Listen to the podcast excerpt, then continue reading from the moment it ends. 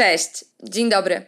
Z tej strony Beata Kustra i witam Państwa w kolejnym odcinku podcastu Jak wygląda życie lasu.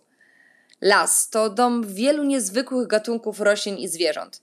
To miejsca, które magazynują dla nas zasoby wody i łagodzą zachodzące zmiany klimatyczne. To źródło jednego z największych naturalnych surowców drewna. To także miejsce relaksu i wypoczynku dla wielu, wielu z nas. Dlatego na wakacje zapraszamy Was do lasu i do słuchania, jak wygląda życie lasu. Wyjątkowych podcastów z ludźmi, którzy w lesie spędzają każdy swój dzień. Dzisiaj moim gościem jest pan Edward Marszałek, rzecznik prasowy Regionalnej Dyrekcji Lasów Państwowych w Krośnie. Dzień dobry. Dzień dobry, kłaniam się pani redaktor, witam serdecznie Rady Słuchaczy. Panie Edwardzie, zastanawiam się, jak wygląda to życie lasu od strony ludzi. Jak wygląda taka turystyka leśna? Nie wiem, czy to dobrze nazwałam. Turystyka jako taka jest y, zawsze turystyką, a turystyka leśna to wiele, wiele ma odmian i myślę, że o tym długo można by y, mówić, bo turystą jest zarówno y, grzybiarz zbierający przygodnie grzyby, czy też chodzący na każdy wysyp grzybów, ale też pamiętajmy, że jagody, konie, narty, rowery, pieszo, biegiem i lekkim spacerem. Turystyka krajoznawcza i rekreacyjna. No, mnóstwo rodzajów turystyki ale e, ważne jest, żeby być w lesie, żeby e, spędzić w lesie czas, żeby odetchnąć zapachem lasu, odetchnąć klimatem lasu, poznać nieco też nieco tych przyrodniczych uwarunkowań, relacji, które kiedyś łączyły nas z lasem. A myśmy z tego lasu wyszli y, swego czasu, bo po zejściu z drzewa właściwie robiliśmy wszystko, żeby z tego lasu wyjść, zniszczyć las i, i właściwie cywilizować się, y, że tak powiem. Y, no, a, a w tej chwili wracamy do lasu i oby ten powrót był dla nas radosny i dla zdrowia i, i pozytywny. No więc właśnie, czyli z jednej strony mamy turystykę krajoznawczą, a z drugiej rekreacyjną. Widzi Pan obecnie jakieś leśne trendy, bo to, że właśnie coraz częściej, coraz chętniej powracamy do lasów, to na pewno jest faktem. Y, trudno o trendach mówić, natomiast y, zauważamy y, taką turystykę rodzinną, takie wejście do lasu bez celu, takie szwendanie się do lasu, coraz popularniejsze. Szwendanie się po lesie, powiedziałbym, ale jeżeli już nazwać jakieś, jakieś formy turystyki, to lato jest domeną rowerzystów, biegaczy, notabene wkrótce zawody rowerowe na Podkarpaciu y, leśne. Y, dużo ludzi obserwujemy, którzy chodzą do lasu po to, żeby fotografować.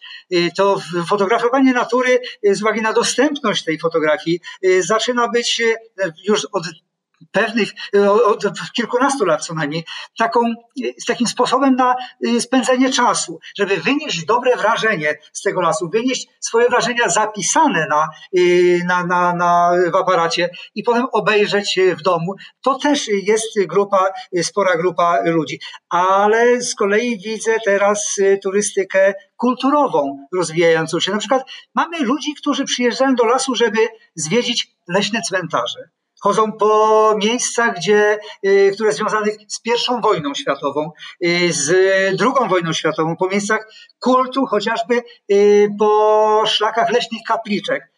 Mnóstwo jest tych, e, tych form e, tego, tego lasowania, jakby powiedzieć. E, natomiast dzisiaj właściwie spotkałem narciarza, który biegał i mówi, lato jakoś musimy przeczekać, bo dla niego las akuratnie to jest zima. Na zimę właśnie ubiera narty skiturowe czy biegowe i wtedy las dla niego ma najsympatyczniejsze oblicze, dlatego że wtedy nie ma tylu ludzi, co teraz latem, że zimą, gdy śniegiem przykryty las, on ma zupełnie inne oblicze, a jeżeli już y, mówimy o tych formach y, leśnego, leśnej turystyki, to dzisiaj warto wspomnieć o takiej formie, jakim jest survival. Przecież samo nocowanie w lesie już może być niesamowitym wyzwaniem, a jednocześnie przygodą do opowiadania na cały następny rok. Przyznam się szczerze, że raz nocowałam w lesie pod namiotem. I czy bym to powtórzyła? Nie wiem, chyba jednak wolę y, ten las też latem i, i w ciągu dnia, i faktycznie raczej sama łapię za aparat i chodzę po lesie i, i, i, robię, robię zdjęcia, bo przecież w lesie jest co fotografować, prawda? Oprócz tego, że są mm, leśne zwierzęta, no to mamy jeszcze niesamowite drzewa, prawda? Niesamowite krzewy. Oczywiście, ale dzięki temu pani redaktor ma pojęcie o tym, że las nocą jest zupełnie inny. On inaczej oddycha, inne szmery, inne głosy i dlatego właśnie ja zawsze bym zachęcał do tego, żeby być w lesie w nocy człowiek y, ma szansę przeżycia czegoś naprawdę nie, niestandardowego. Y, I tego nie dadzą wyjazdy do dalekich krajów, co jedna noc spędzona w lesie, chociażby samotnie w namiocie. Y, zapewniam o tym. Ja się do tych zapewnień przyłączę, bo, bo tak, dokładnie. No, e, niewyobrażalne jest to, inaczej nie można sobie wyobrazić faktycznie spędzenia e, nocy w lesie, jeżeli się e, faktycznie takiej nocy nie spędziło, prawda? Ale mówimy właśnie o, tym, o tych szmerach leśnych, o odgłosach lasu. A jak jest teraz z tym spokojem i ciszą w lesie? No, tylko w lesie można znaleźć jeszcze odrobinę ciszy, spokoju. A turyści? Turyści tak, bo przecież jeżeli tylko pokażemy taki fakt, że tysiące kilometrów bieżących szlaków turystycznych wiodących przez lasy w sumie mało użytkowanych, bo jeżeli chodzę po Pogórzu czy Beskidzie Niskim, są szlaki, po których mało kto depta. Zachęcam do tego, żeby pójść na takie szlaki, jak chociażby czerwony biegnący przez Beskid Niski, gdzie czasem y, w ciągu dnia spotka się kilka osób. Graniczny szlak biegnący przez Karpaty, fantastycznie przecież y, można oglądać i słowacką stronę, i polską, a ludzi na nim niewielu, więc te cisze zawsze można y, znaleźć, ale jeżeli biegniemy, żeby zobaczyć turnie y, tatrzańskie czy bieszczackie połoniny, musimy się zderzyć z tłumem ludzi.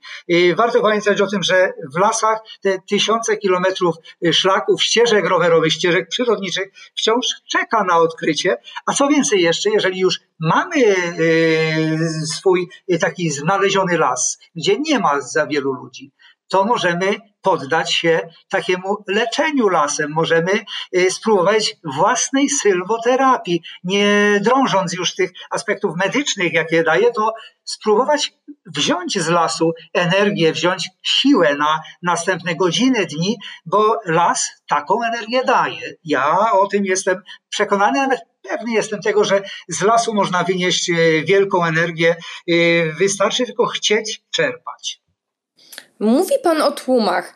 Czy lasy państwowe przygotowane są na tak duże grupy turystów? Czy znajdziemy leśne szlaki właśnie z łatwością, parkingi?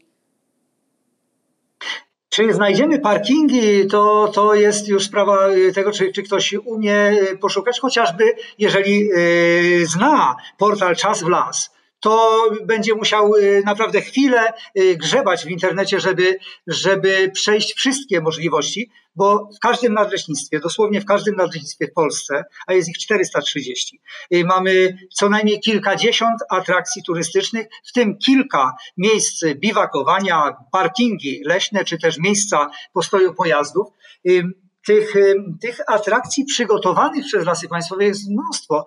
Y, dlatego ja y, nie, nie mogę tutaj w skrócie opowiedzieć o nich. Wystarczy zajrzeć na ten portal Czas w Las. Ale też warto y, sięgnąć, warto grzebać najpierw po, w internecie chociażby, czy w bibliotece. Jadąc w jakieś okolice leśne, puszczańskie, z, zapoznać się z ich historią, z ich e, e, specyfiką, e, żeby jadąc do jakichś lasów już mieć przygotowane takie smaczki, które można zwiedzić, znaleźć tylko dla siebie, tylko odkryć dla siebie, można powiedzieć, dlatego że lasy w Polsce są dostępne dla szerokiej publiki. To też taki ewenement, jeśli chodzi o Europę, że w Polsce lasy, lasy państwowe, mówię, są dostępne. I tutaj warto z tego korzystać, bo y, w wielu krajach y, Europy Zachodniej, y, wchodząc do lasu, ludzie pytają, czy wolno.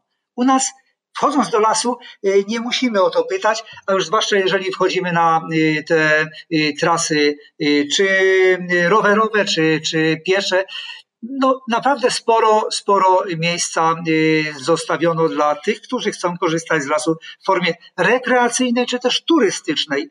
Y, bo o tej właśnie mówimy. Czyli podsumowując, warto eksplorować las i czerpać jego energię, warto chodzić do lasu także w celach rekreacyjnych, jak i aby po prostu zachwycić się krajobrazem leśnym. No i to, co Pan powiedział na koniec, wydaje mi się bardzo istotne spróbujmy się poznać historię danego lasu, bo wydaje mi się, że niektóre opowieści mogą nas dosyć mocno zaskoczyć. Dziękuję za rozmowę. Przypomnę, że moim rozmówcą był pan Edward Marszałek, rzecznik prasowy Regionalnych Dyrekcji Lasów Państwowych w Krośnie. Panie Edwardzie, bardzo dziękuję za rozmowę. Dziękuję serdecznie, Daszbur i zapraszam do lasu.